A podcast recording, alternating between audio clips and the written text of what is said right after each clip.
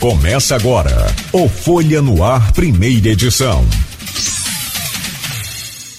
Quinta-feira, 9 de setembro de 2021. Começa agora pela Folha FM, mais um Folha no Ar, primeira edição, com todas as informações que você precisa em 98,3 ao vivo. Também nosso stream aí no Face, no YouTube, no Instagram. E com prazer recebemos hoje no programa a Kissila Santos, ela é consultora de propriedade intelectual e policial civil. Vem para falar aí sobre essas marcas, patentes, direitos autoral também. Vamos falar do Brasil é, pós 7 de setembro, Rio, Campos, enfim. Kissila, muito bom dia, um prazer recebê-la aqui no, no Folha no Ar, primeira edição. Seja bem-vinda né, e obrigado pela sua presença. Bom dia. Bom dia, Cláudio. Bom dia, Luiz. Bom dia, pessoal, a todos. Muito obrigada pelo convite. Bom dia, Kisla. É, vou começar aqui com uma pergunta do grupo de WhatsApp do, do nesse primeiro tema. É pautado uma pergunta aqui do do Heider, do, do Hiller Gonçalves, Heider Gonçalves. É, ele é homônimo do Heider, mas o, o nome é aí depende da pronúncia, né? Se você fala o I como português você falou em inglês, dobra ele AI. O Rider Gonçalves me pergunta aqui: o registro civil precede o de marcas e patentes? Tenho o direito de usar o meu nome comercialmente na profissão de corretor de imóveis, mesmo sendo uma conhecida marca de um, ele bota parênteses, Fábio Geraldo Chinelo? Bom dia, Kilson. Obrigado pela presença. Bom dia. Rider, grande amigo da minha família. É, aqui no Brasil é chamado de Rider, né? Mas para quem gosta de falar outra pronúncia, pode ser raiva. Bem, Rider, respondendo sua pergunta, que eu comecei até a falar sobre isso ontem, né? Não existe, muito propriamente, nem pela lei, é, nenhuma forma é, específica de preferência. Ou seja, nós não precisamos falar em registrar a marca antes de formalizar uma empresa, de construir um CNPJ. Logo, quando você fala em ordem, não tem essa preferência. Até porque a marca ela pode ser registrada também pelo CPF da pessoa, ok? Pessoa física. E às vezes a pessoa não tem né, um CNPJ e não, não, é, não constituiu empresa e ela pode plenamente ter uma marca. É, quanto à sua profissão de corretor de imóveis, é, e o seu nome, que é um nome de um chinelo muito conhecido, principalmente eu acredito mais na década de 80 e 90, é, acredito que a marca ainda exista, né? Mas o seu carro-chefe foi nessa época. É, não tem nenhum problema, a não ser ter essa marca Raider fosse uma marca de alto renome. O que, que é marca de alto renome? Então, é uma lista e é estabelecida lá no INPI de propriedade industrial, em que marcas muito famosas e que ocupam posições de transformação na sociedade, dentre uma série de outros critérios, ela é considerada uma marca única e não somente isso, ela não pode competir com nenhuma outra marca igual ou semelhante de qualquer segmento. Nem corretor de imóveis, nem professor, nem médico, nem clínica e por aí vai. Então, no caso da Raider, a Raider não é uma marca de alto renome. Como que eu sei disso? Porque existe uma lista. E para quem quiser, eu posso disponibilizar depois essa lista. Recentemente, a Caninha 51, uma boa ideia, foi considerada uma marca de alto renome. A Nike é uma marca de alto renome. A Natura, Leite Ninho, Ninho, é uma marca de alto renome. Flamengo é o único time de futebol como marca de alto renome. E isso dá um destaque, tanto à marca quanto à empresa e principalmente à sua valorização. Então, acredito que eu tenha respondido a sua pergunta. Quem define o que é uma marca de alto renome? Qual critério? Quem? Qual critério? Quem? Como assim quem? Quem? Quem define ah, tá. Quem define, nome então. e sobre tá. qual critério isso é definido. Tudo bem. Lá no INPI existem servidores públicos que formam né, é, um grupo de análise, eles são analistas, eles são avaliadores das marcas. Tanto que quando a gente dá entrada no pedido de registro de marca, nós, cidadãos ou pessoa é, jurídica, não entra e automaticamente recebe né, um, um, ok que sua marca está registrada. Existe um processo e esse processo ele é analisado por esses servidores, por esses analistas. Algumas empresas são observadas tanto pelo INPI quanto mesmo pela sociedade. Né? As pessoas podem indicar, mas, por exemplo, a Claro, a Sadia, dentre outras marcas que eu já disse aqui, elas foram consideradas de alto renome por intermédio desse grupo que faz essa análise lá no INPI e é uma análise subjetiva. Então, depende muito da participação daquela marca lá, é, lá não, aqui no Brasil, na sociedade, qual é o, o, significado, qual é a interpretação que a sociedade dá para aquela marca. E o tempo de, de duração, ela não perde esse status, ela tem esse status para sempre enquanto essa, essa empresa existir, mesmo que a empresa deixe de existir, a marca continua existindo. Então, esses são eh, os critérios são subjetivos mesmo. E quais são essas marcas? São mais de 100 marcas, então não tem como eu dizer todas. Mas para quem quiser é, conhecer essas marcas, existe lá no site do INPI um ícone chamado marca, e ali é fácil descobrir quais são as marcas de alto renome. Tem um PDF lá. Mas é, se o critério é subjetivo, ele pode ser questionado também, penso eu, ou não? Pode. Ou pode é ser questionado. E esse, esse questionamento, Luiz, geralmente, ele, é, quando ele é feito, ele é feito na justiça, porque é tardio, né? E a decisão do INPI é administrativa. Logo, por exemplo, a Natura, ela teve uma demanda recente com uma marca chamada Natu... Não é Natureba. Enfim, eu não vou me lembrar agora o nome da outra marca. Porém, ela perdeu. É, a Natura é uma marca de alto renome, mas tudo depende de quando ela foi é, consagrada a marca de alto renome. Isso por quê? Porque se antes dela ser considerada uma marca de alto renome, houve marcas aprovadas, concedidas pelo INPI, essas marcas não podem deixar de existir por direito adquirido.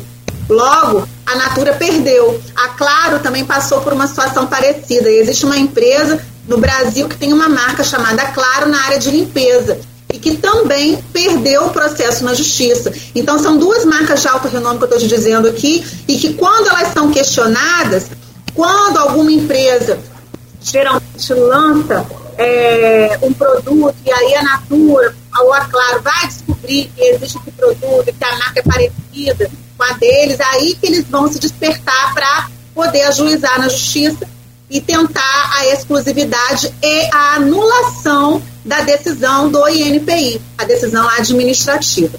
Agora, fora isso, todo o processo de marca, ele tem 180 dias após a sua concessão para que qualquer cidadão ou qualquer empresa possa questionar e solicitar a anulação no INPI diretamente. Passado esses 180 dias, ele já está valendo e não tem como mais solicitar anulação administrativa, somente judicial. Ô Kissela, aqui no, no, no, grupo de WhatsApp que você conhece, faz parte é, do programa aí do blog Opiniões do Aloysio, é, tem uma pergunta também do Robson Lessa, que é publicitário, e ele. É bem interessante a pergunta dele, porque aí a gente vai ampliar esse, esse assunto. Ele pede para você explicar a diferença entre proteção de marca, registro de patente e direito autoral. Essa pergunta, se eu quiser, eu posso ficar aqui a manhã inteira respondendo para o Robson. Um abraço, Robson. Bem, é, registro de marca, depósito de patente, que essa é a principal expressão, depósito de patente, e registro de direitos autorais. Marca, é, para definir uma marca, é, é mais difícil do que dar exemplo, mas é preciso juntar alguns elementos para que o ouvinte que não esteja vivendo possa é, entender melhor. Composta de vários elementos. É, ela possui normalmente uma imagem, uma figura ou, no jargão que nós conhecemos mais, um logotipo. E essa imagem, ela é associada a um produto ou a um serviço. Isso, para o meio publicitário, é um prato cheio. Isso, para o meio do design, é um prato cheio. Por aí vai. Mas a marca, ela traz também uma originalidade. Ou seja, não existe marca concedida, registrada, sem autorização é, e concessão do Instituto Nacional de Propriedade Industrial, que é o INPI. Logo, quando nós vamos entrar com o pedido de registro da marca, ela precisa ser original, ela precisa ser distintiva, nós chamamos. Fora isso, necessário que se faça uma análise, que nós chamamos de pesquisa de anterioridade. É uma pesquisa profunda que é extremamente importante, não vou falar que é obrigatória, mas é extremamente importante que seja feita. Uma vez que para uma marca ser registrada, para uma marca ser concedida, ela precisa ser única no Brasil todo. Já a patente, pegando o gancho da pergunta do Robson, é um, é um registro, é uma concessão pública de, a, da formalização de uma invenção. E essa invenção ela pode ser inédita e pode ser também o melhoramento de algo que já existe. Então, não pode se confundir, não se pode confundir patente com marca. Apesar da gente falar marcas e patentes, geralmente, né, tudo junto, mas esses dois é, elementos, essas duas palavras não são sinônimas. É, quando a gente fala em patente, a gente está querendo dizer que descobriu-se, foi inventada uma nova tecnologia, que não necessariamente hoje a gente fala em tecnologia, a gente pensa em digital, mas não necessariamente é digital pode ser que se crie um instrumento para consertar um dispositivo, um alicate diferente, ou pode se criar um, um, refrigerador, ou até mesmo agora, na época da Covid, né?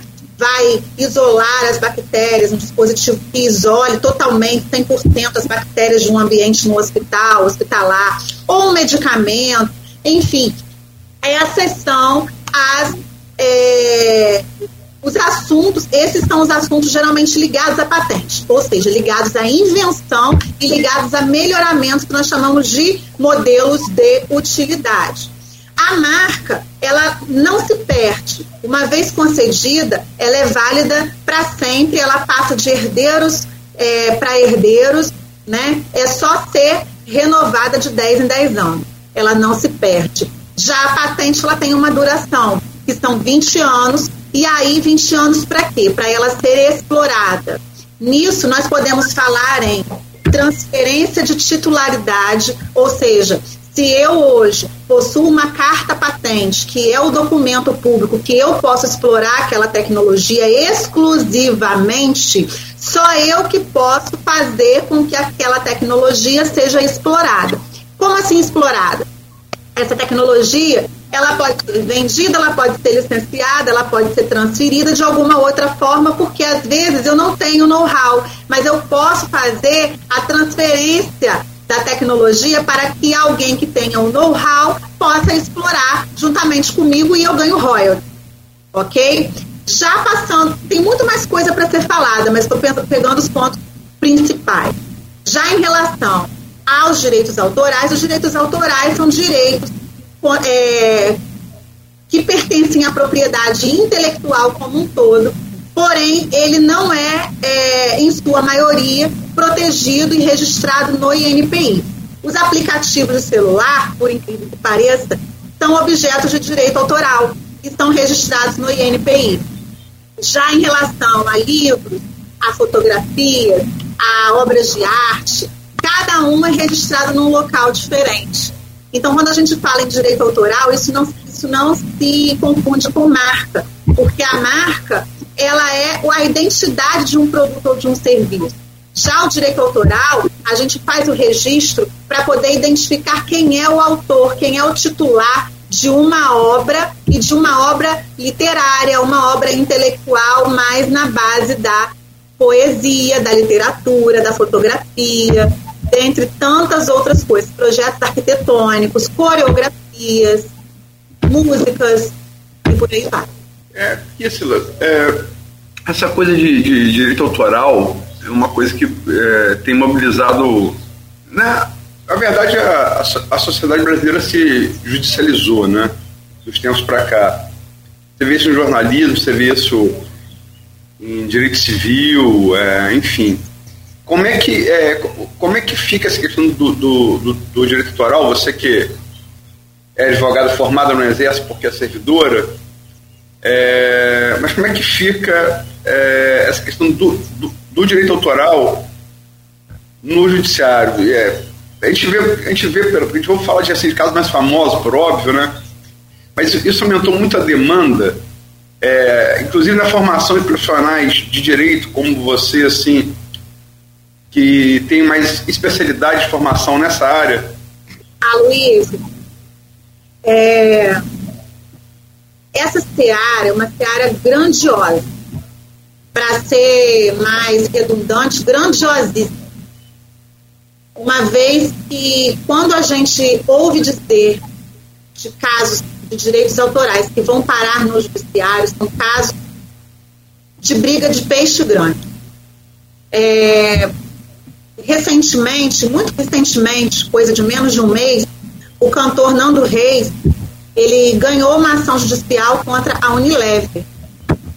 Para quem não sabe, a Unilever é uma gigante, talvez a maior empresa, é, que lança produtos, a Oral-B, a Johnson, Johnson enfim, não vou, não vou citar aqui para eu não errar, mas é, ela lança produtos, se duvidar, toda semana. E cada produto que ela lança é uma marca é, que, sem dúvida nenhuma, a gente tem na nossa casa e a gente consome desde criança. Então, Nando Reis é um grande compositor, é, é um autor muito consagrado no Brasil e não dispensa comentários. Logo, quando você ouve falar, no caso Legião Urbana, que eu tenho certeza que quem está aqui já ouviu, da, da banda e da família do, do, Renato Russo, quando você ouve falar do Nando Reis, quando você ouve falar é, da Anitta, dentre tantos outros casos de direitos autorais, a judicialização ela é muito importante, uma vez que como que se vai? Pode pode haver acordo, claro que sim, extrajudicial, claro que sim mas como se trata de duas partes muito relevantes no cenário brasileiro, é, Paulo Ricardo também da RPM está proibido de utilizar o nome da RPM, da banda, né? São casos que envolvem muito dinheiro. São casos que envolvem é, honorários advocatícios é, incalculáveis. Até porque não, não se fala somente nos honorários que o advogado cobra àquele cliente, mas principalmente aos honorários sucumbenciais que vêm com a, a, o ganho e a perda né, do pedido principal, que é a ação. Então, eu não vou dizer a você, eu não sou, eu não vou ousar dizer que se trata de uma indústria de se fazer dinheiro em cima de direitos autorais, mas que são direitos que, que são legítimos, são mas infelizmente a população ela não se dá conta. Nós não temos uma cultura é, que deveria ser desde quando nós éramos crianças alfabetizados de que o que é criado intelectualmente por alguém não pode ser copiado, não pode ser roubado. Aquilo ali não é meu. Uma vez eu muito tempo antes de eu fazer mestrado nessa área e enfim eu era bem jovem é, eu tirei um print de uma foto da Grécia, daquelas casinhas brancas, e coloquei no meu Instagram, no começo do Instagram. Coloquei uma hashtag da Grécia em inglês. Vocês acreditam que o proprietário da foto veio até a mim no direct, me pedindo para eu retirar a foto, porque a foto tinha direitos autorais, e eu, na minha ingênua inocência redundante, Eu não compreendi o que ele quis dizer, mas eu retirei a foto. Falei, gente, mas por que ele está falando de direitos autorais? A foto não está pública? Não é bem assim. Não é bem assim. Né? Então, claro que eu vim estudar isso bem depois e, e, e vim entender qual é, qual é a diferença entre alguém que faz é, um, sei lá, descobre um, um, uma fórmula, uma teoria matemática, né, num laboratório e muda o mundo, como Albert Einstein, como tantos outros cientistas. Qual é a diferença dele para uma pessoa que cria uma obra de arte, né? Então existe sim um, um espaço judicial legítimo a fim de, de se discutir os direitos autorais em juízo e que é preciso que a gente conheça realmente a importância de tudo isso. Não sei se eu te respondi. Tem, são 7 horas e 55 minutos. Se próximo bloco a gente já vai entrar aí nessa questão da, da força de segurança, mas tem um assunto aqui muito pertinente, Aloysio e, e, Kissela, e é bem interessante que é um pouco do passado, e, e, também te traz essa coisa agora de internet, e aí a gente fica perdido o que, que é direito autoral, o que, que não é, o que, que pode, o que, que não pode. Milton Nascimento e Loborges lançaram em 72 aquele lendário disco, hoje não tem mais disco, né? E, raramente CD, com a capa de du, du, duas crianças, inclusive durante muito tempo é, pensavam que aquelas duas crianças eram o Milton e o Loborges na, na sua infância, só que não era, era do interior aqui de, de Friburgo, eu acho. E o que, que acontece? O, o disco é Clube da Esquina. Estourado esse disco. A verdade é que agora, recentemente, em 2019, uma, uma profissional do jornal Folha de São Paulo foi procurar aquelas crianças para fazer a foto re, de, refazer a foto, essa coisa, né? Antes e depois. Os meninos falaram, ué, né? não sabemos de foto nenhuma, não, nunca participamos de CD, de disco nenhum. Final da história, processaram Milton Nascimento, Loborges, Emai Odeon e outras gravadoras lá que participaram, outras parcerias daquele, daquele disco. O que me é, deixa em dúvida é o assunto não a causa não prescreve, né? pelo que eu entendi, de 72 para 2021, quase 50 anos. Quase 50 anos. Eu não sabia desse caso, achei até muito interessante. Já tive oportunidade de ir no show do Milton e do Loborges também, separadamente. O que, que acontece? Eles tomaram ciência né, somente agora, em 2019, segundo você está me dizendo. Eles tomaram ciência é, a meu, isso já é um caso processual, tá, Cláudio? Se eles tomaram ciência, lá atrás, tudo era o quê? Era desconhecido por eles dois, né? Então vai caber ao juiz analisar, né, naquele caso é. específico ali, se houve realmente é, um direito adquirido ou não. É, mas o fato é que o direito autoral, ele se confunde com o direito de imagem, tá? Então, neste caso específico, nós não estamos falando de direito autoral, nós estamos falando de direito de imagem. É a mesma coisa de se a gente estiver num estádio de futebol e aí o jornal o Globo vai e tira uma foto da arquibancada, né? E aí a gente sai lá em destaque com um um chapéu diferente, um lenço diferente, e aí a, aparece a gente na capa do jornal o Globo, lá no meio da galera. E aí só eu e você e a Luísa, a gente vai e entra contra o jornal o Globo. Isso aí, somente no caso concreto, que o juiz vai entender se é invasão de, de privacidade ou não, tá? E se houve violação do direito da imagem ou não. Uma vez que é, você estava no local público, e logo, qualquer pessoa, quanto mais hoje, trazendo os dias de hoje, todo mundo tem um celular na mão e pode ser fotografado, ainda que não seja por um jornal, mas por outras pessoas. Então, assim, isso a gente chama de conflito de interesses, né? É, qual, qual, é o conflito de interesses? É a intimidade, a privacidade, a imagem, são três direitos diferentes, mas que é, são muito próximos. E também o direito de liberdade de imprensa, que é o direito de se publicar algo que esteja é, sendo exibido na, na sociedade, na imprensa e, e, e por aí vai. Então, a questão da prescrição, realmente vou ficar te devendo se houve prescrição ou não, porque depende muito do caso concreto, né? Mas em relação a, a, essa situação pontual, não se trata de direito autoral, porque justamente não se fala em composição, se fala na exibição da imagem daquelas duas crianças. É, é interessante sim. Hoje conversando com a Kissila Santos, consultora de propriedade intelectual e policial civil. Eu volto com você, meu caro Aloysio Abreu Barbosa, neste bloco. Tem várias, várias manifestações aqui, além do grupo de WhatsApp, do qual vocês dois fazem parte, Kissila e Cláudio. Tem que também no, no stream do programa, o Gustavo Lanis Sofiati, professor de História, registra aqui, eu gosto muito de música, né? É, o primeiro samba gravado mais famoso, porque não primeiro de fato, porque não primeiro de fato, foi um caso de apropriação de uma criação de vários autores por Donga, que espertamente registrou, registrou a composição no, no, no nome dele. Sabia desse caso, Kessa? Não. Mas, Gustavo, ele sabe de tudo de música.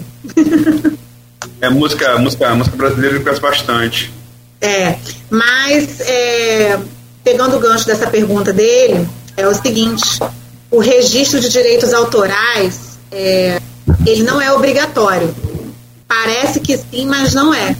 Só que para que, que se faz então um registro uma vez que ele não é obrigatório? Justamente para se comprovar a autoria. E a autoria de uma, de uma música de um samba, seja qual música qual for, é, existe dois tipos de patrimônio. Existem dois tipos de bem, na verdade, né, que nós falamos. Existe o patrimônio, o bem moral e o patrimonial mesmo, financeiro. Então, essa parte do direito autoral ligada à, à parte material, à finança, ela pode ser transferida. Só que o direito moral não, porque quem criou é quem tem o direito e ele é inato, ele é intransferível.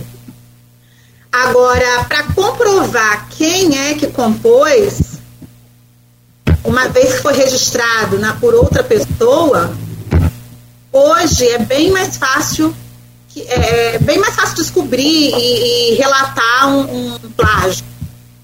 Aproveitando aqui o gancho também para dizer a diferença de plágio e pirataria. Né? Plágio é quando você publica algo sem autorização. Já a pirataria é quando você ganha em cima daquela obra não autorizada. Então, quando a gente está falando de, de comprovação, de provas em relação à autoria de uma determinada obra, seja ela qual for, hoje já existem tecnologias como a blockchain que permitem que somente o, o autor é, e o seu adquirente, seja ele um, um, comprador daquela canção, seja alguém que, que tem interesse naquela obra, ele possa ter acesso. É uma chave que, criptografada no meio de uma tecnologia é, parecida com a internet, mas muito avançada, em que somente aqueles dois polos podem ter acesso àquela canção e àquela obra seja ela qual for. Então, hoje em dia é possível rastrear e 100%, com 100% de certeza de que ela não vai ser violada. Agora, quanto à comprovação nesse caso da música, vai depender de muitos fatores, e principalmente de provas testemunhais, documentais, né? E por aí vai. Vou combinar que em tempo de donga, prova documental era mais difícil, não tinha celular, não tinha como, não tinha como gravar. Não tinha. Só, só para terminar, como, como gravar, que estou querendo dizer, é uma roda de samba, né? Lógico que você já, já tinha indústria fonográfica. Mas é. Só como curiosidade, você citou no, no, bloco, no, no bloco passado, é, antes de a gente entrar no tema desse bloco, é, a participação de. É, pouco a gente sabe disso, não é uma coisa muito divulgada. Mas quando é, é ele, por lógico, patenteou a teoria da, da relatividade, Albert Einstein era funcionário de patente da, da Suíça. né? Uma teoria que mudou o mundo, né? Mudou a maneira como a gente encara o próprio universo, né? E ele tava, ele era um especialista nessa área, ele não estava na física, né? Lógico que ele era físico, mas ele profissionalmente atuava como oficial de patente, né? Uma coisa interessante. É, Aloysio, uma coisa interessante é a gente também parar para pensar no seguinte, que existe um rol na lei de propriedade industrial de situações que não podem ser patenteadas. E o método matemático, eu não estou te corrigindo, eu só estou trazendo aqui porque você trouxe um exemplo, por favor, não me entenda mal. Um método matemático, uma teoria, um método educacional revolucionário, na teoria, ele não pode ser patenteado. Uma descoberta da natureza não pode ser patenteada. Agora, uma planta melhorada, transgênica, por exemplo, uma orquídea modificada, ela pode ser protegida não por meio de patente, por meio de cultivares. Então, assim, é preciso, lógico que a sociedade, eu quero que a sociedade, é o meu objetivo como pessoa mesmo e como profissional, ela, ela se interessa por propriedade intelectual como uma forma assim legal, com curiosidade. Não importa qual termo que ela utilize. Nós também, que não somos da área de jornalismo, eu não sou, eu uso jargões errados da área de medicina, mas que isso não venha ao caso. Eu quero que as pessoas debatam e se interessem e achem interessante. É, não sabia que o Einstein trabalhava na área de patentes, mas certamente a teoria da relatividade ela foi protegida por direito autoral uma vez que ele se tornou um físico e um cientista é, ganhador do prêmio Nobel. Então, essa é, é a observação que eu faço. É, não patenteou, ele, ele registrou, registrou a autoria, até porque se não, se não registrasse, quem ganhou o Nobel era outro, né? Seria Exatamente. Um é um pré-requisito. Né?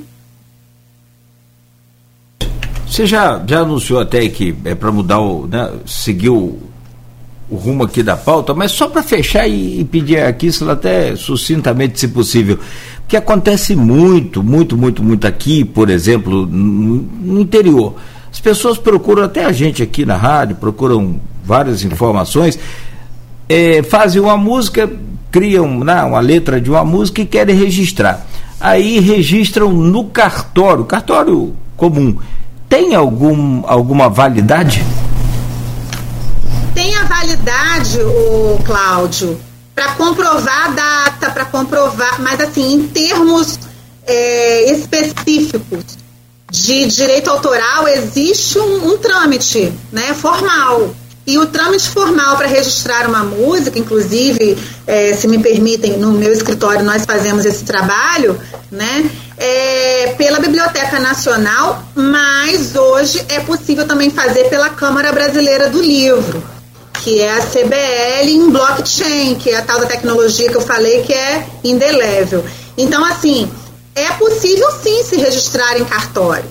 Mas a questão é que o registro em cartório não vai impedir que ela seja copiada e não tem a validade administrativa, tá? Que teria se ela fosse registrada no instituto certo, na instituição certa.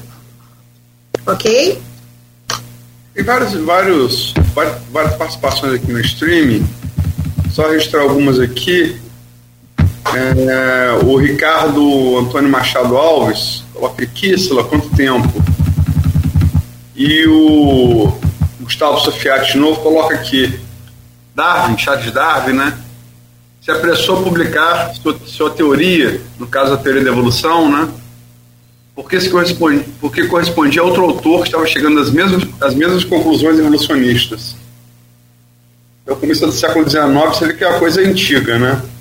Muito. Marca, por exemplo, qual a origem da marca? A marca, gente, era utilizada para marcar animal mesmo.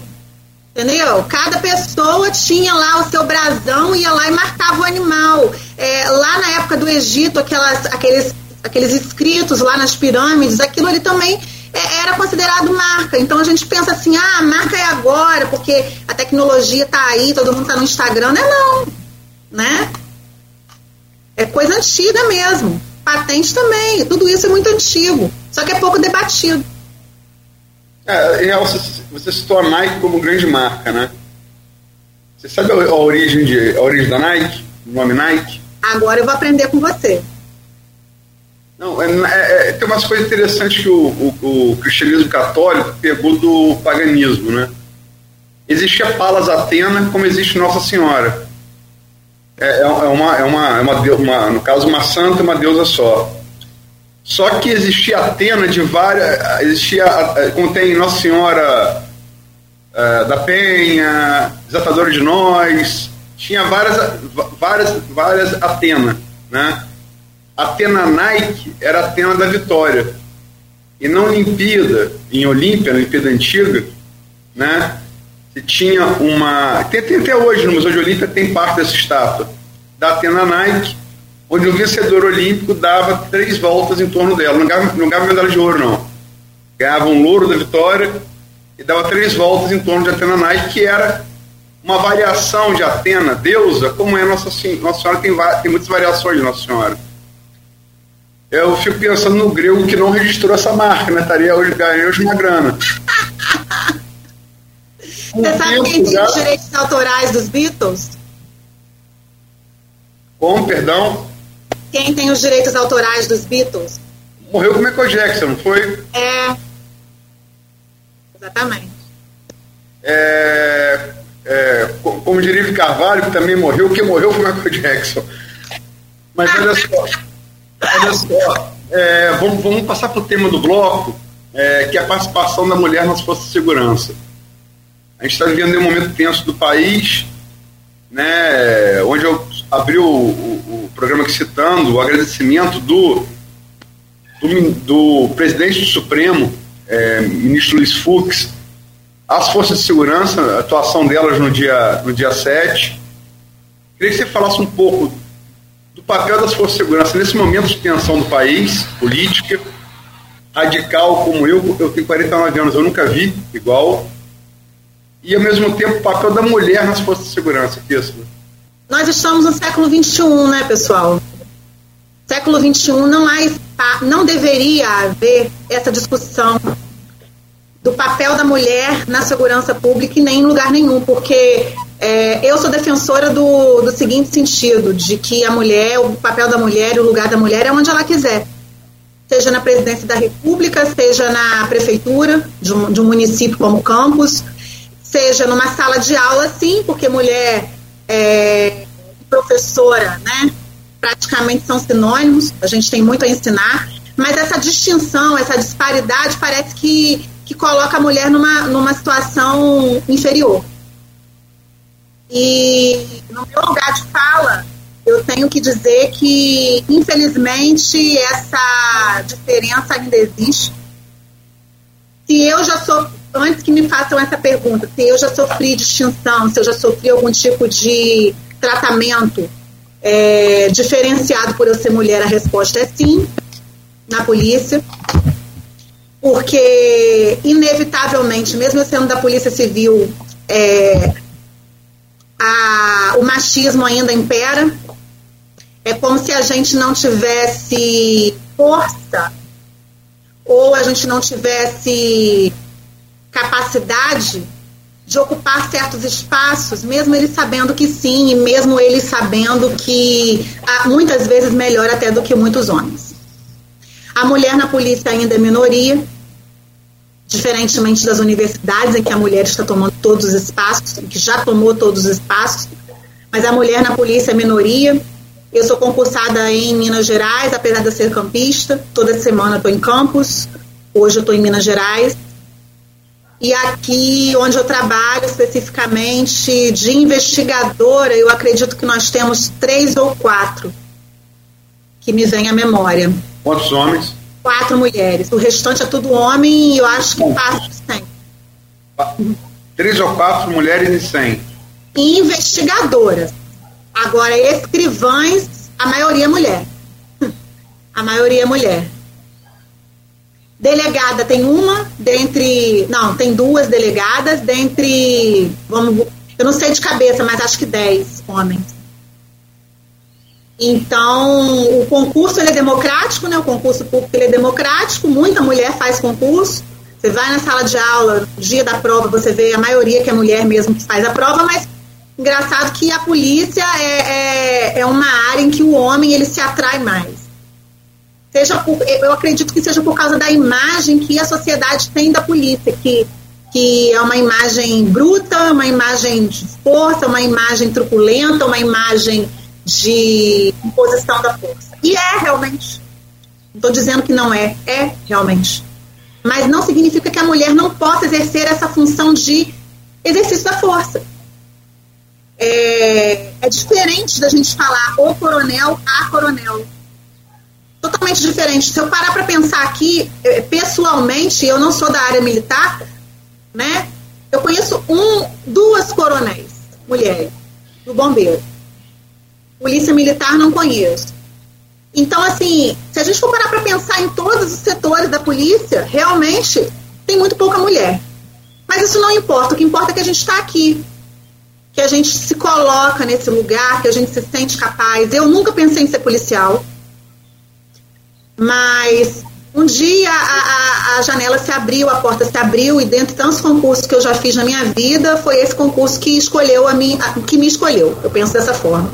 Em relação ao que aconteceu ontem, é, com a fala do Fux, eu acredito que ele foi super sensato em defender o seu eleitorado, que é o Supremo Tribunal Federal, que é uma instituição que eu aprendi a respeitar desde os meus tempos idos de 2000, lá na Cândido Mendes, na faculdade que eu estudei. A, a, abrindo um parênteses para elogiar o papel de um professor meu que me ensinou muito a amar a Constituição, que é o professor Carlos Alexandre Azevedo Campos principalmente pelo seu papel lá no Supremo, uma pessoa que eu admiro muito. Então, a Constituição, ela é a Bíblia da nossa sociedade, tirando o papel religioso. Eu tô, é, é, é uma conquista nossa como brasileiros sermos pertencentes a um Estado laico e a um Estado democrático de direito. Então, é inconcebível que um Arthur Lira e que um Aras que também se manifestou ontem, e que o Rodrigo Pacheco, né, não preguem diuturnamente sobre a importância da nossa Constituição, da manutenção, porque uma coisa é falar, Bolsonaro pegar e falar, e não vai, é, ele não vai descumprir a Constituição. Outra coisa é o que ele faz. E isso faz uma mistura, uma miscelânea na cabeça das pessoas e que nós, que conhecemos a lei, que não conhecemos o direito, nós ficamos de mãos atadas, porque nós conhecemos o. Não, nós não precisamos ser formados em direito para conhecer a Constituição, para amar a Constituição, para amar o nosso sistema de governo, a nossa forma de governo. Nós não precisamos, nós somos cidadãos, nós votamos desde os 16. Eu voto desde os 16 anos. Então é inconcebível. Agora, o papel do Fux foi relevante, porque ele precisa se colocar nesse lugar, no lugar dele. E o papel das mulheres na Força de Segurança, sinceramente, não ouvi falar em nenhuma mulher que tenha atuado. Porque eles, não, eles falam Força de Segurança, mas é preciso fazer debate com essas mulheres. É, é preciso juntar essas mulheres e, e colocá-las na frente. Muitas vezes a gente vê debates na Globo News, debates no, no 360, debate no UOL, segurança pública, segura, segurança pública, não tem uma mulher falando. E nós precisamos desse espaço. Então, acredito que falta muito ainda, Luiz. Falta muito ainda para a gente poder é, mostrar que a gente não é diferente, não, que a gente é igual. Não, concordo com você que o lugar da mulher é onde ela quiser estar, ponto. É, embora você tenha, eu acho que isso vale para a nossa civilização, nossa civilização ocidental, greco-romana, aí falamos dos gregos agora há pouco, judaico-cristã. Aí você não pode impor isso na marra para outro tipo de civilização, como por exemplo a islâmica, que tá, o problema que está vendo aí no Afeganistão. Ontem, mulheres saíram, ontem no Afeganistão, para protestar por um pleito parecido com o seu, por espaço, na, espaço no governo, foi no governo, sem uma mulher, sem uma minoria étnica o Afeganistão, para quem não conhece, ele está ali no, no, na, no, no, centro da Ásia, né? Ele é caminho de passagem é, entre a China, entre a Turquia, entre o Irã. São várias etnias que compõem. A etnia Pasto é a etnia majoritária deles. E ontem em Cabul, na capital, mulheres saíram para protestar por não ter nenhuma mulher no, no, no, no, no governo, no novo governo anunciado, e foram recebidas a tiro de fuzil. Tiro de fuzil, né? Foi disperso tiro de fuzil. Então a gente vê que em, outro, em outros, outras civilizações é, de outra matriz, no caso deles é islâmica, né? Isso ainda é um problema, né? Ainda é um problema. Você viu, você viu ontem essa, essa, essa. Não, eu soube por você. Você comentou comigo, aí depois que eu vi a, a reportagem, bem rapidamente, que eu estava no meu trabalho. É... Mas é isso. Se a gente pegar um retrato, de retrato mesmo, né, um recorte de, da, da, da Constituinte, 1990, 1988. Rapidamente, assim, o que passa na nossa cabeça são. É, tem alguma mulher ali em cima da, daquele púlpito da Câmara dos Deputados? Eu não me lembro. Então, hoje, não, até no Afeganistão, e a gente fala lá porque é o nosso, nosso exemplo mais próximo de extremismo, né? As mulheres, elas querem o seu espaço. Elas pleiteiam pelo seu espaço. E não há que se falar, não, há, não, não se concebe falar que a maioria é que está sempre certa. Claro que não. Bolsonaro tem uma frase assim, não tem, Aloysio? Me, me faz recordar. As minorias, fala... as minorias têm que submeter à vontade das maiorias. Então, se submeter ao quê? Porque hoje ele é minoria. A Gabriela Prioli falou isso no vídeo dela ontem. Então, é, hoje ele é minoria, então ele tem que submeter a maioria. É, ele está caindo no ponto do, do vigário, né? Mas o que eu tenho para dizer é em relação a, a, a, essa, a essa briga. A essa briga que ela tem que existir sim, seja no Afeganistão, seja aqui, seja na polícia, seja na, na medicina, seja na ciência. Existem prêmios já no Brasil premiam mulheres da, na ciência, meninas na ciência, meninas na ciência. É muito interessante, né? Mas lá o preço é alto. Lá o preço é a vida. Elas estão pagando com a vida, com sangue, né? E aqui nós temos a nossa liberdade, ainda bem. Nós já, tem, nós já temos a nossa liberdade. Não precisamos é, reafirmar eu acredito que a gente pode até reafirmar sim, mas não necessariamente temos que reafirmar a liberdade, porque ela já foi conquistada. Mas você falou, é, a gente falou aqui do Afeganistão como exemplo, lógico, um superlativo, é, tá do outro lado do mundo, outro continente, outro, outra matriz, outra matriz de civilização. Agora, é, quando a gente fala de autoritarismo, e aí já puxando o próximo, próximo bloco, em autoritarismo dos talibãs, a gente não precisa ir muito longe para não. dar exemplo, não, né? E nem, e nem, nem todo radical é barbudo tem um turbante na cabeça e adora a ala. Pois é. Você, Aliás, vai... é, é, é, o mesmo Deus, né? Pra, é o mesmo Deus, é o Deus de Abraão. Ala, é Deus, Eloi, Adonai, Yahvé. Enfim, é, como é que você vê essa, essa questão? É, Dizer, é, o presidente, por exemplo, é acusado, é acusado de, de, de misógino por feministas. Você endossa essa visão? Sim. Por quê? Uma fala dele muito característica, né, de que as pessoas, é, os defensores dele dizem que ele falou com tom de brincadeira, mas existem brincadeiras que são de mau gosto. Existem brincadeiras que não se fazem, que não são realmente brincadeiras. E o que ele falou foi que ele teve quatro filhos e, um, e deu uma fraquejada e nasceu uma menina. Então, só que a visão do, a visão do feminismo, Cláudio, ela é muito deturpada. Né? Assim como existem evangélicos de vários segmentos, eu, eu me encaixo em um desses segmentos, nós não podemos generalizar os evangélicos. Até porque, vocês sabem disso, há pouco tempo saiu uma nota de um segmento da Igreja Batista, que não representa toda a Igreja Batista, desconvocando os batistas de é, irem até as manifestações. As manifestações de 7 de setembro. Logo, se a gente está falando de feminismo, a gente não pode falar que feminismo, feministas são todas iguais. Inclusive, pode haver homens feministas. Como assim, homens feministas? São homens que defendem os direitos iguais para as mulheres.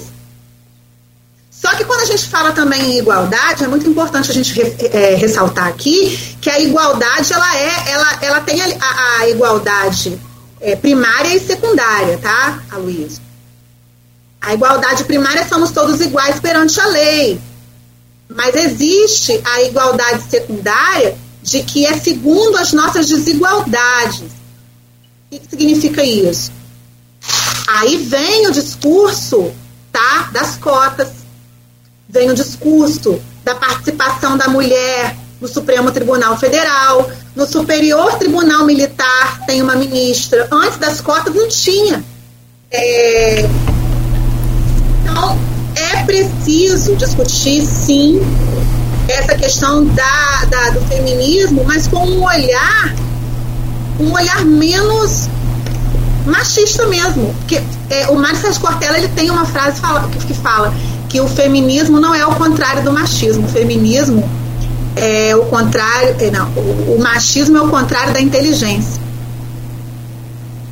Então, quando a gente fala em direitos iguais, é da participação, é, o poder de voz, né? E, e a mulher ter o direito de, de participar, de, até mesmo das Forças Armadas, se, se o país permite, se a legislação permite. Agora, esse autoritarismo com base religiosa, isso é muito antigo. É tão antigo quanto o Velho Testamento, em que a mulher, na palavra, né, está escrito que ela, ela é submissa. Mas essa palavra submissão, ela é mal interpretada. Até mesmo pelos leigos, pelos ateus, porque é, a Bíblia ela, ela foi escrita por homens, inspirados por Deus para quem acredita no cristianismo, para quem acredita em Jesus. Se ela foi, partindo dessa premissa, se ela foi escrita por homens inspirados por Deus, essa palavra submissão ela pode ter várias traduções, inclusive pode estar vindo do hebraico, do grego, não sei agora de onde que ela vem.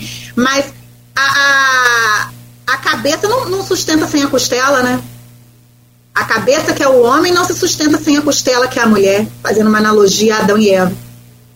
Logo, o homem, ele, se ele está querendo seguir a palavra, a Bíblia, ele precisa entender também que os maridos têm que amar e respeitar as suas esposas.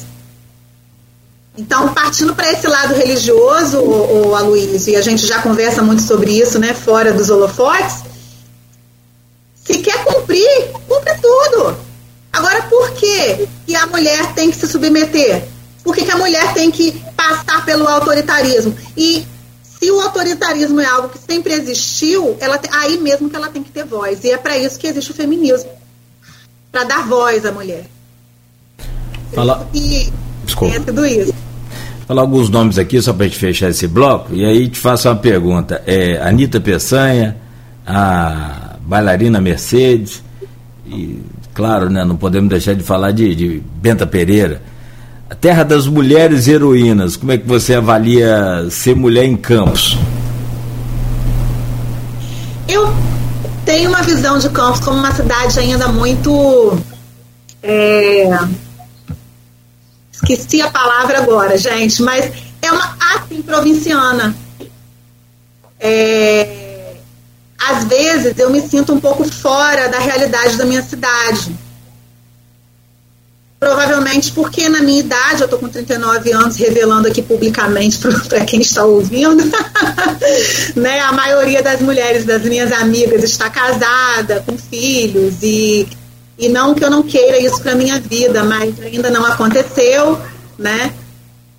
E parece que quando você é diferente da maioria, e é o que a gente está falando aqui também hoje, né? Você destoa. É, a mulher ela não quer ocupar o lugar do homem. Cláudio. Ela quer ser vista como é, é um ser autônomo, né? Em todos os lugares, é, sem querer voltar também àquela questão da, da redundância, mas é, isso é, é, é preciso ser é, combatida, essa visão de que a mulher, ah, tá bom já, né? Já estudou, né? Minha avó falava isso comigo. Minha filha, chega, agora tá bom, né? Já estudou. Então, assim, não é por aí mais. E eu vejo que em Campos, é, muitas mulheres que até gostariam de chegar a determinado patamar profissional, acadêmico, é, e não, não, não continuam a sua jornada, seja porque, é, seja porque pode ser uma cultura da cidade, seja porque oportunidade campus tem, sabe, Cláudio? Quantas universidades nós temos? Né? Mas eu acredito que falta também uma, uma roda de encorajamento, sabe? E no que depender de mim, eu quero encorajar todas as mulheres que estejam me ouvindo aqui, porque eu vejo mulheres de destaque ainda hoje no nosso município.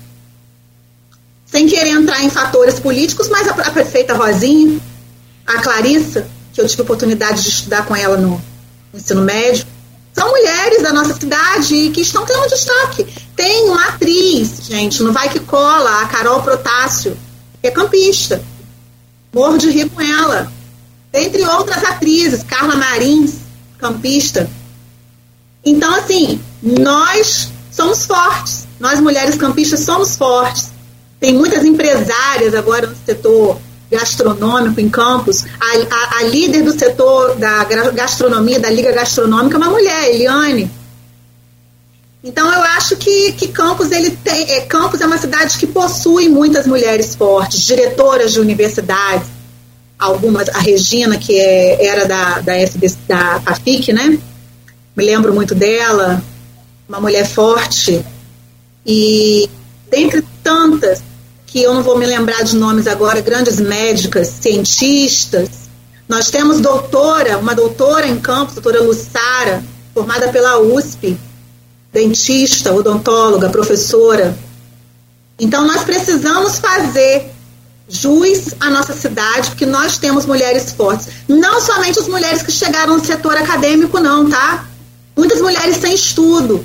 As mulheres que produzem chuvisco na nossa cidade, que reproduzem essa cultura, e que um dia a gente pode conversar sobre isso também, que tem a ver com propriedade intelectual.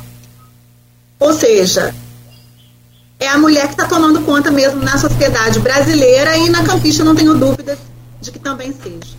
Tenho muito, muito orgulho, tenho muita alegria, não escondo isso de ninguém, de trabalhar num grupo que é comandado por uma mulher, Diva Abreu ah, Barbosa.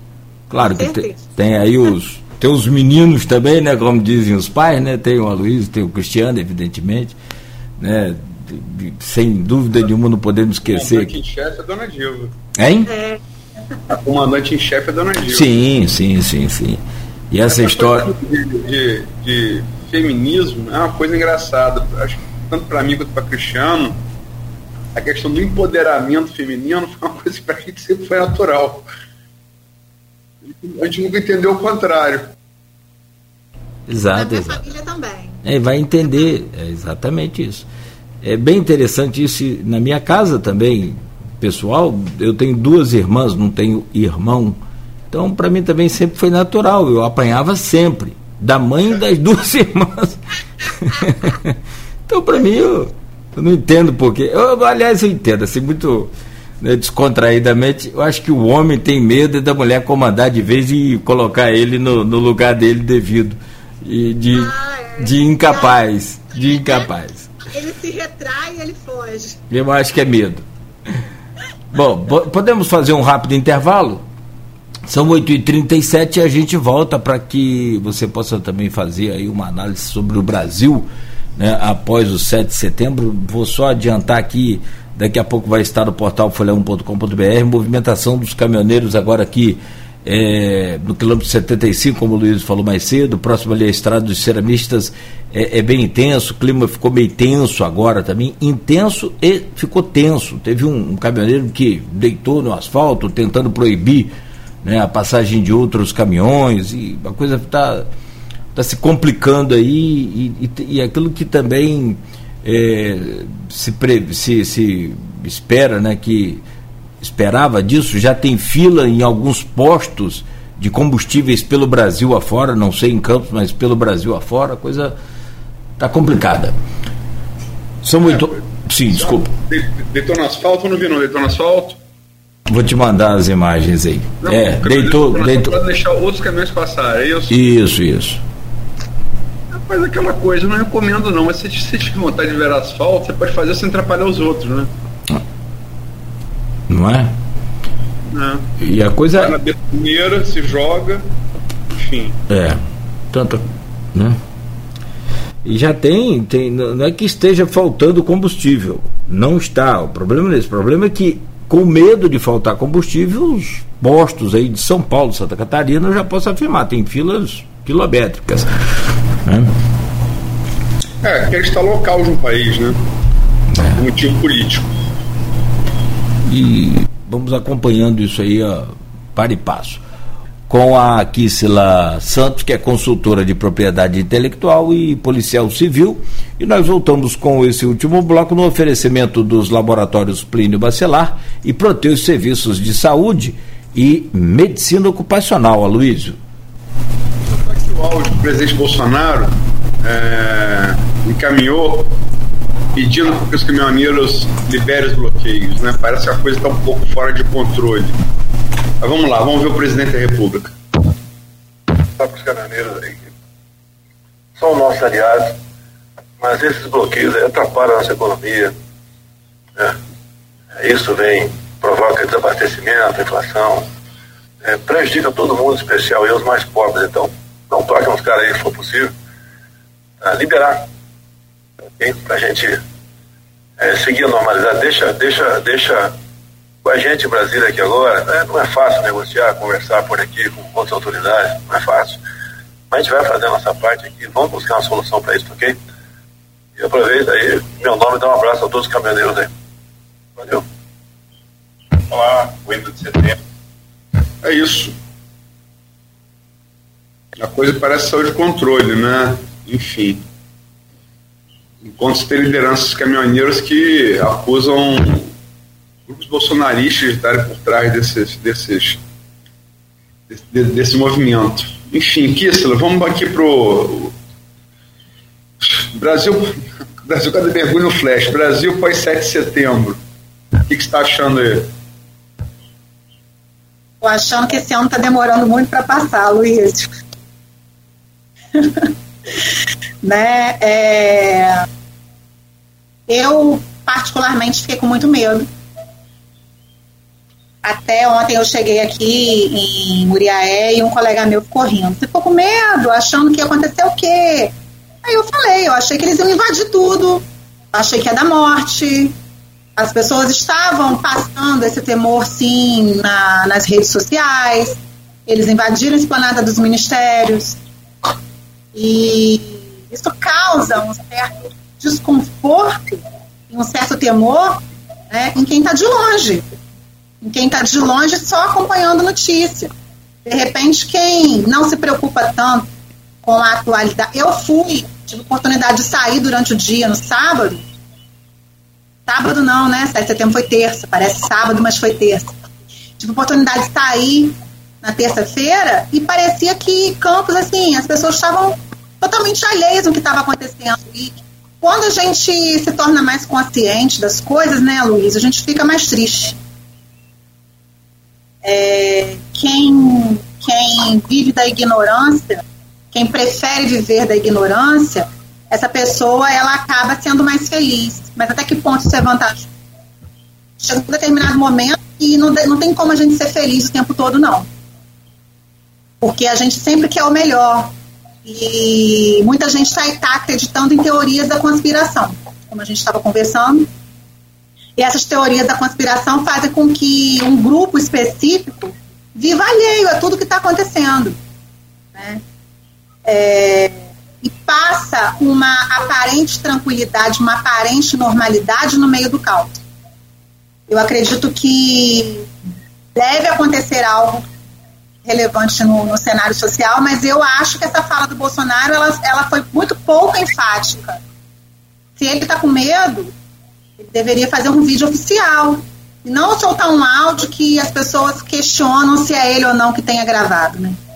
É a minha opinião. É, é muito cedo para a gente ter qualquer, qualquer certeza. Tem denúncias de que de liderança caminhoneiros, como eu disse aqui, de caminhoneiros no início do programa, desde ontem, dizendo que esse movimento não era um movimento orgânico dos caminhoneiros, que era patrocinado por empresários é, ligados a Bolsonaro.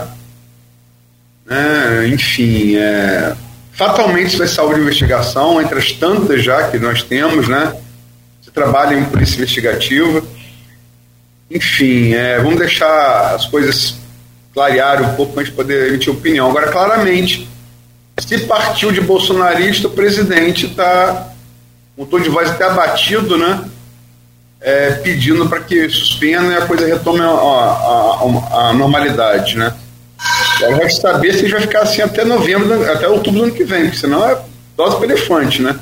Não, eu acho que isso ainda é consequência da, da convocação que ele fez, da agitação que ele fez para o 7 de setembro. São dois eventos, são duas situações muito próximas, né? Em que provavelmente um grupo do agronegócio, que eu fiquei sabendo, pelo que eu li, seria, seriam empresários do agronegócio que estejam é, patrocinando esses caminhoneiros e que não estão satisfeitos com as, com as repercussões do 7 de setembro e que provocaram esse tipo de, de movimentação no Brasil.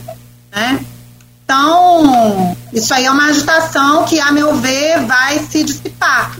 Mas o Brasil, né, para quem é jornalista correspondente, que vem de outro país para cá, não falta pauta, né? E agora o que mais vai ter vai ser pauta. Certamente. Não, a, Embaixada dos Estados Unidos soltou comunicado para todos os seus concidadãos aqui no Brasil para não saírem às ruas no dia, 7, no dia 7 de setembro. Olha que ponto a gente chegou. Olha que ponto a gente chegou. Né? Que ponto a gente chegou. Estou falando dos Estados Unidos, né? uma potência, ainda uma potência, se não econômica, já superada pela China, é. uma militar ainda do mundo. Né? É. Enfim, vamos passar rápido nesse final. Estado do Rio de Janeiro, ano que vem tem eleições presidenciais, pelo menos esperamos, né? Está marcado aí. E, e, pelo menos isso Arthur Lira garantiu, né? Grande favor, né? De eleição, mas enfim. É... Como é que você está vendo aí perspectiva de eleição presidencial é... e para governador do estado do Rio também? E no, e no finalzinho, uma avaliação desses oito meses do governo Vladimir Garotinho inevitavelmente a gente compara né, com o prefeito anterior, o qual conheço pessoalmente e como pessoa, como acadêmico de direito. O governo anterior, todos nós ficamos muito decepcionados em relação à, à prática, a, aos feitos na cidade, uma cidade que ficou, infelizmente, abandonada abandonada na sua infraestrutura, abandonada na, na questão da educação e da saúde. Isso foi antes da pandemia. E que se passaram quatro anos em que a culpabilização sempre foi em relação ao governo anterior ao dele. E isso não cola mais né, para o cidadão campista que tenho, a cidade que eu tenho orgulho de, de pertencer, porque senão eu estaria aqui morando em Minas definitivamente. E toda semana, por conta de família também, eu retorno à minha cidade. É nessa cidade que eu voto. Eu ainda não, eu não voto em Minas, eu voto em Campos. E eu, como cidadã, eu senti falta de uma intervenção mais próxima da prefeitura no governo passado. E em relação a esse governo passado, o governo Vladimir avançou vejo que ele tem avançado.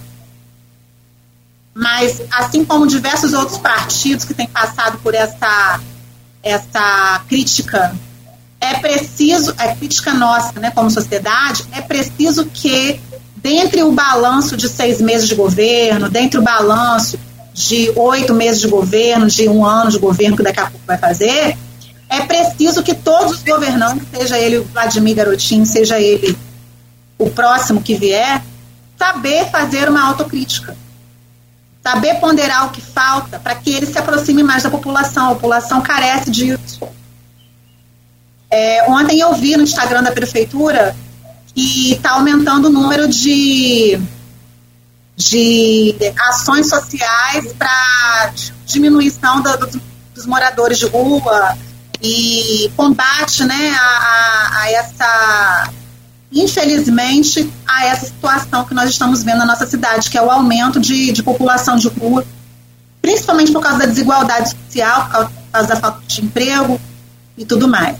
E a promessa, a promessa para 2022 é que no estado do Rio de Janeiro, Porto do Açu, traga investimentos bilionários para São João da Barra inevitavelmente vai esbarrar isso em campo. Cadê? Cadê as ações que podem ser feitas e que podem ser mostradas, principalmente para a população, que hoje está à mercê do auxílio emergencial, que a gente nem fala mais, mas que eu acho que ele ainda existe, né? De cento e poucos reais. Está à mercê de subemprego, de empregos informais e que são chamados de empreendedorismo. Nós estamos tendo uma, um, um déficit inflacionário em todos os setores. Então, é preciso promover frentes a fim de abraçar esses investimentos para que isso alcance a população de maneira geral. E não só um grupo estrito, e a trazer profissionais de fora, uma vez que nossa cidade tem tantas universidades, tantos cérebros, e que fogem, muitas vezes até do país, porque aqui em Campos, vou falar aqui porque é como se eu estivesse aí, né? Que aqui em Campos a gente não tem uma oportunidade, esses cérebros fogem. É, o Salesiano, para quem não sabe, está fazendo uma. Tá, fez um convênio né, com a UENF e com os agroprodutores e que sábado agora vai ter uma feira de produtos orgânicos, e eu acredito que de 15 em 15 dias, não tenho certeza da periodicidade, mas que vai ter lá no Salesiano para poder estimular né, a, a agroeconomia. Agora, o que nossa cidade produz? O que, que nossa cidade sucroalcooleira, conhecida no Brasil todo, o que, que ela produz? O que, que ela pode produzir? Eu acredito que é, a gente precisa ser mais pragmático. E tudo pode vir da educação, sabe, Aloysio? Tudo pode vir do estímulo ao aprendizado, do estímulo a pequenas cooperativas. Hoje nós temos em Campos a Tec Campus, que é a maior incubadora de empresas do Norte Fluminense, do Noroeste, já ganhou prêmio nacional. E a Tec Campus é um fruto de, de, de universidades do Instituto Federal em que se produzem é, empreendedores de sucesso que ganham prêmios internacionais, que são daqui de Campos. Mas nós precisamos falar mais em startups, em núcleos de inovação. Nós precisamos falar mais em trazer os jovens e os adolescentes que gostam de games para poder investir nesses jovens, trazer oportunidades de feiras de inovação, de tecnologia, até mesmo no setor de agroeconomia. Porque hoje tecnologia está em tudo. A gente não pode depender somente do que é primitivo, do que é primário. Nós temos capacidade para poder trazer para nossa cidade mais estímulo à economia tecnológica, à inovação tecnológica, construir núcleos de incentivo à inovação. E isso a gente não ouve falar, a gente só ouve realmente com muita propriedade que os hospitais estão com teto caindo, está sem papel higiênico, que as escolas estão com teto mofado, que as professoras têm que levar o básico de casa para poder se manter. E isso realmente precisa ser feito, mas nós precisamos também tratar do outro lado, que é do estímulo e do incentivo dos jovens, porque qual é o futuro dos nossos filhos, dos nossos sobrinhos, dos nossos netos? Qual é o futuro que nós estamos preparando para eles? Isso que me preocupa e que é preciso que o governo faça essa autocrítica e não só fique combatendo né, a, a sua ineficiência em relação ao que o outro governo deixou ou não deixou. Você quer só completar a perspectiva, em rápidas palavras, estamos no finalzinho já, em relação a eleições presidenciais e governador do ano que vem? Sim. É, eu estou percebendo que vai ser uma boa oportunidade do estado do Rio de Janeiro sair da estatística de único estado no Rio que teve todos os governadores presos. Isso é mais um, um desejo pessoal mesmo e que nós vamos ter aí pré-candidatos que já, já se lançaram como pré-candidatos para poder mudar esse quadro. Uma vez que nós estamos sendo conhecidos no Brasil e no mundo como com, com esse estigma. Então é, é, é, mais um desejo do que uma constatação.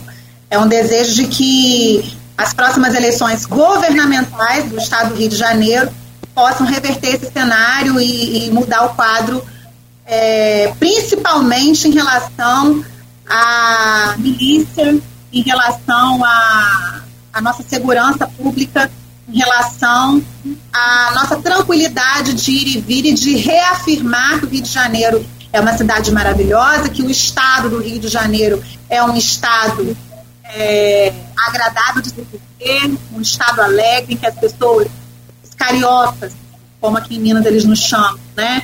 Somos pessoas alegres, somos pessoas receptivas, somos pessoas festeiras. A alegria do carioca, a alegria do povo fluminense, ela minou. Ela se esvaiu. Mas não é aquela alegria de ilusão do carnaval, não. A alegria mesmo da, da empatia do povo fluminense. Isso precisa voltar. E se a gente sentir o gostinho de mais segurança por onde a gente passa, da nossa liberdade de ir e de respeitar um ao outro com mais tolerância, isso já basta. Na minha opinião, já basta. E quanto a presidente, eu, como cidadã, como policial e como também consultor de propriedade intelectual, espero muito que nós tiremos esse presidente que está aí, a fim de que haja mais investimento na ciência e tecnologia, uma vez que foi retirado, uma vez que haja mais investimentos na educação básica, que é preciso fazer. Nós não falamos da educação básica, nós falamos muito mais das universidades e dos cursos técnicos. É preciso preparar um país para as futuras gerações. E para isso a gente precisa entender os programas de governo dos próximos candidatos, acima das paixões, acima das bandeiras, acima das ideologias. Nós precisamos entender como funciona o governo de um presidente. O presidente não é salvador da pátria. O presidente ele só precisa saber negociar, só precisa dialogar e colocar as pessoas certas do lado dele. E para mim, eu que sou petista, mas não queria levantar essa bandeira de petismo, porque hoje eu me posiciono, não quero levantar a bandeira do petismo, eu hoje me posiciono a favor de qualquer candidato que esteja contra Bolsonaro. Essa é a minha posição e não vou colocar Lula num pedestal, embora ele esteja na liderança das pesquisas. É, que lembrar que, que as passeatas agora de domingo, dia 12, é, o PT é o único partido da oposição que ainda não não confirmou presença, né? Todos os demais confirmaram, que é lamentável no meu, meu entender, lamentável. Aí vem a questão da autocrítica, que eu acho que falta. É uma posição que eu fui amadurecendo ao longo do tempo e que faltou. Faltou isso no debate presidencial passado. Faltou falar a respeito de daquilo que realmente eles conseguiram reverter, né? Judicialmente, que ainda conseguem reverter até hoje. É, a autocrítica ela, ela, é importante, mas não só para o PT. Eu acredito que isso seja aplicável a qualquer outro partido. Eu acredito que, que essa, esse amadurecimento ele deveria ser realizado por qualquer esfera política. Porém, eu não sou dona da verdade e nem quero ser. Talvez eu mude de posicionamento daqui a algum tempo, mas o cidadão ele sente falta, né? Sente falta de, de posições mais firmes dos nossos governantes. E vamos analisar como que vai ser até outubro do ano que vem, porque tem muita coisa ainda para, tem muita água para passar debaixo da ponte. Pode, né, a gente não sabe né, quem vai estar tá vivo, quem não vai estar. Tá. Negócio está complicado. Mas vai, mas vai dar tudo certo. A gente, a gente não pode esmorecer, a gente não pode perder as nossas esperanças. Sim. E eu acho que a gente não pode ter medo também, Aloysio e Cláudio, de defender o que a gente acredita. É, se, se, eu acredito em mudanças a partir da educação e a partir do, do, do, que é mais próximo das minorias e da sociedade mais necessitada, eu não vou deixar de levantar essa bandeira, não. Agora, não de maneira fanática, não de maneira cega, não de maneira é, né, hostil, mas de maneira personalizada. Cada um de nós precisa ter uma personalidade. E sem enfrentamento covarde, sem, sem aquela briga sem argumentos rasa. A gente precisa se informar mais, nós precisamos ler mais, nós precisamos ler as fontes certas. e não ficar preso somente a mensagens de WhatsApp conspiratórias e que só é, nos atrasam intelectualmente. Muito bom, Kisla. Muito bom poder recebê-la aqui nesta manhã. Bom né, poder ouvir sempre é, as mulheres e, de preferência, inteligentes e com mentes né, é, abertas assim para fazer a, a tão desejada autocrítica como você falou aí. Que você tenha um bom dia, muito obrigado pela entrevista, foi um enorme prazer tê-la conosco aqui hoje. Cláudio, só mais uma palavrinha, eu gostaria de deixar em aberto aqui os meus contatos é, lá no grupo do Aloísio e tudo, para quem quiser procurar um serviço de registro de marcas de patente de direitos autorais. Nosso escritório é o primeiro na cidade. É, estamos inaugurando, já, já está inaugurado o escritório IPI, para quem quiser me seguir nas redes sociais, é Kissila Santos Marcas ou o IPI é, Propriedade Intelectual. Estamos abertos a, a conversas e a debates, a palestras e aquilo que vocês estiverem necessitando nesse momento. Obrigada. Ótimo, nós que agradecemos. Aloysio, fechamos por aqui hoje. Agradecer né, a Kissler pela entrevista, é, não só é, o, o, o, momento do país, o momento do país, é, é, acho que qualquer pessoa que a gente for ouvir aqui, a gente vai querer, até pra, porque você aprende muito com o olhar do outro, né? Acho que o problema do Brasil de hoje é, é, é querer impor seu olhar sem o, querer eliminar o olhar do outro.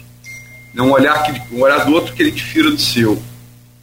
É, qualquer pessoa que entrevistar aqui hoje vai querer saber o olhar né, sobre a situação do país, sobre o estado do Rio, sobre a cidade. Mas um momento muito tenso que o país está vivendo, com reflexos diretos aqui. Né, estamos aqui agora com esse problema da, da BR fechada. Pelo amor de Deus, né? Diz o preço que tá, eu tenho, eu tenho carro diesel. Diz o preço que tá, você, faz, você uma manifestação. É, é, difícil crer que não tem alguém bancando, né? Eu posso falar porque tem carro diesel. Enfim, é, é, logicamente que eu não sou caminhoneiro no livro de frete. Mas quem tem carro diesel não tem motivo nenhum para defender a política econômica desse governo. Né? Nenhum motivo. Mas, enfim, é, é, é bom essa, essa, essa, alteridade de visões, é, enriquece. E amanhã vou estar trazendo aqui o ex-governador do Ceará, ex-ministro da República, foi ministro é, o governo Itamar Franco, Itamar Franco sucedeu Fernando Henrique na implantação do Plano Real, foi ministro de, de Lula, do, do, governo, do, do governo Lula, três vezes candidato a presidente da República, é pré-candidato a presidente no próximo ano, é, o ex-governador do Ceará, Ciro Gomes. Que maravilha! Legal. Amanhã. Maravilha, da manhã. Obrigado. Bom, amanhã, então, a partir das 7 horas, estaremos de volta. E durante toda a nossa programação, vamos acompanhar aí esse movimento que né, me parece, o Aloysio, é bem desordenado. Agora chega um áudio aí do Zé Trovão, que é um do, desses líderes aí de caminhoneiros e. Tem líderes, né? Que não tem nenhuma, não tem nenhuma é. associação. É bem líder, né? Bem. Não sei se é agitador. Baiana, boa. Esse povo não é organizado nem para roubar em compra de vacina, rapaz. o negócio tá complicado. E, e ele chama, conclama o presidente para não arregar, literalmente. Olha a situação que o presidente entrou. É, sai do controle. O problema, o problema é esse. É Agora... do controle. É apostar no caos o caos, o caos toma conta de você. É. Mas, Aloysio, Nunca... o disse que qualquer situação de descontrole, as Forças Armadas vão interagir. Né? É, eu espero do fundo do meu coração que isso não aconteça, mas o Fux falou no discurso dele antes dos eventos de 7 de setembro.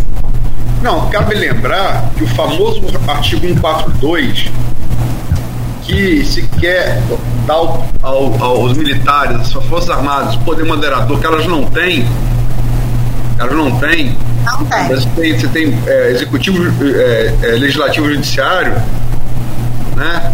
Esse é um pouquinho antigo aí, Montesquieu, para citar o Aras ontem aí. É. Dom Luque, Platão, Montesquieu, vou citando o Aras. então, e, e no artigo 142 é bom, que, é, bom, é bom deixar claro qualquer chefe de poder pode convocar as Forças Armadas. Isso, isso vale para o presidente da República, para o presidente do Congresso e para o presidente do, do Supremo. É bom lembrar isso. Logicamente que tem que ter o, é, o, o, apoio do Congresso Nacional, né? Ah, a é coisa, como você disse, está bem esquisita e fora de controle. Também nunca vi ninguém que, que planta chuva não colher tempestade, né? Essa é velha, mas é sempre atual. Você compra que briga de bolo, Cláudio Nogueira. Todo mundo sabe como é que começa, ninguém sabe como é que termina. Exatamente. Entendeu? É uma briga de bolo. É coisa de maluco. O Brasil tá, tá virando. Pô. É. E na verdade o que está acontecendo é que eles estão tomando a justiça com as, eles estão fazendo justiça com as próprias mãos. E a justiça deixou de ser um meio de assegurar direitos para esse pessoal para ser um motivo de vingança. As pessoas estão utilizando a, o discurso de que eles podem invadir o Congresso, de que eles querem a liberdade de expressão, utilizando até mesmo do, do discurso da Constituição constitucional para dizer que eles têm direitos, mas na verdade eles estão anarquizando os direitos existentes. Eles estão querendo se vingar de um inimigo que vocês devem conhecer dessa teoria, né? O, o inimigo interno, o inimigo oculto, que eles acham que é o comunismo e que eles acham que é a mesma coisa que o socialismo e que essa briga não vai ter fim. Então, é, é, é alucinante mesmo. Eles não vão parar. Enquanto alguém não detiver-los, detiver essas pessoas, eles não vão parar. Vocês lembram? Vocês lembram da, da história do velho do saco, não lembra? Do velho? Do velho do saco. Velho do saco. Ah. As mães pra ele por medo da gente sair pra rua, lembra? Ah, aham. O inimigo desse pessoal, é. o velho do saco. Que inimigo é esse, gente? Pelo amor de Deus. É, brincadeira. Ó, se a gente falar assim, ó, se o comunismo vencer as próximas eleições, eu saio do Brasil. Rapaz, eu tô, eu, eu tô rindo para não chorar, mas o que tem de meme aqui no Twitter, é, refer, é, referenciando aí a, a, a que o, o veneno, né, o feitiço voltou contra o feiticeiro. Essa questão de fake news, o pessoal não está acreditando no áudio de Bolsonaro pedindo para acabar com essa paralisação dos caminhoneiros. É, é coisa para. É, sinceramente, eu estou muito preocupado. A gente ri, mas, sinceramente, é muito preocupante e sei da preocupação de todos vocês também. Mas se, se, se você libera o caos, o, o maior engano de quem libera o que, que, quem libera o caos pode cometer é achar que pode controlá-lo. Geralmente é como Saturno, falando dos gregos de novo, né? É, é, como os próprios filhos. Né? Geralmente acontece isso. Geralmente. Tem vários exemplos históricos para contar. Geralmente acontece isso. Fechamos por aqui o Folha no Ar, primeira edição. De volta amanhã com mais um Folha no Ar.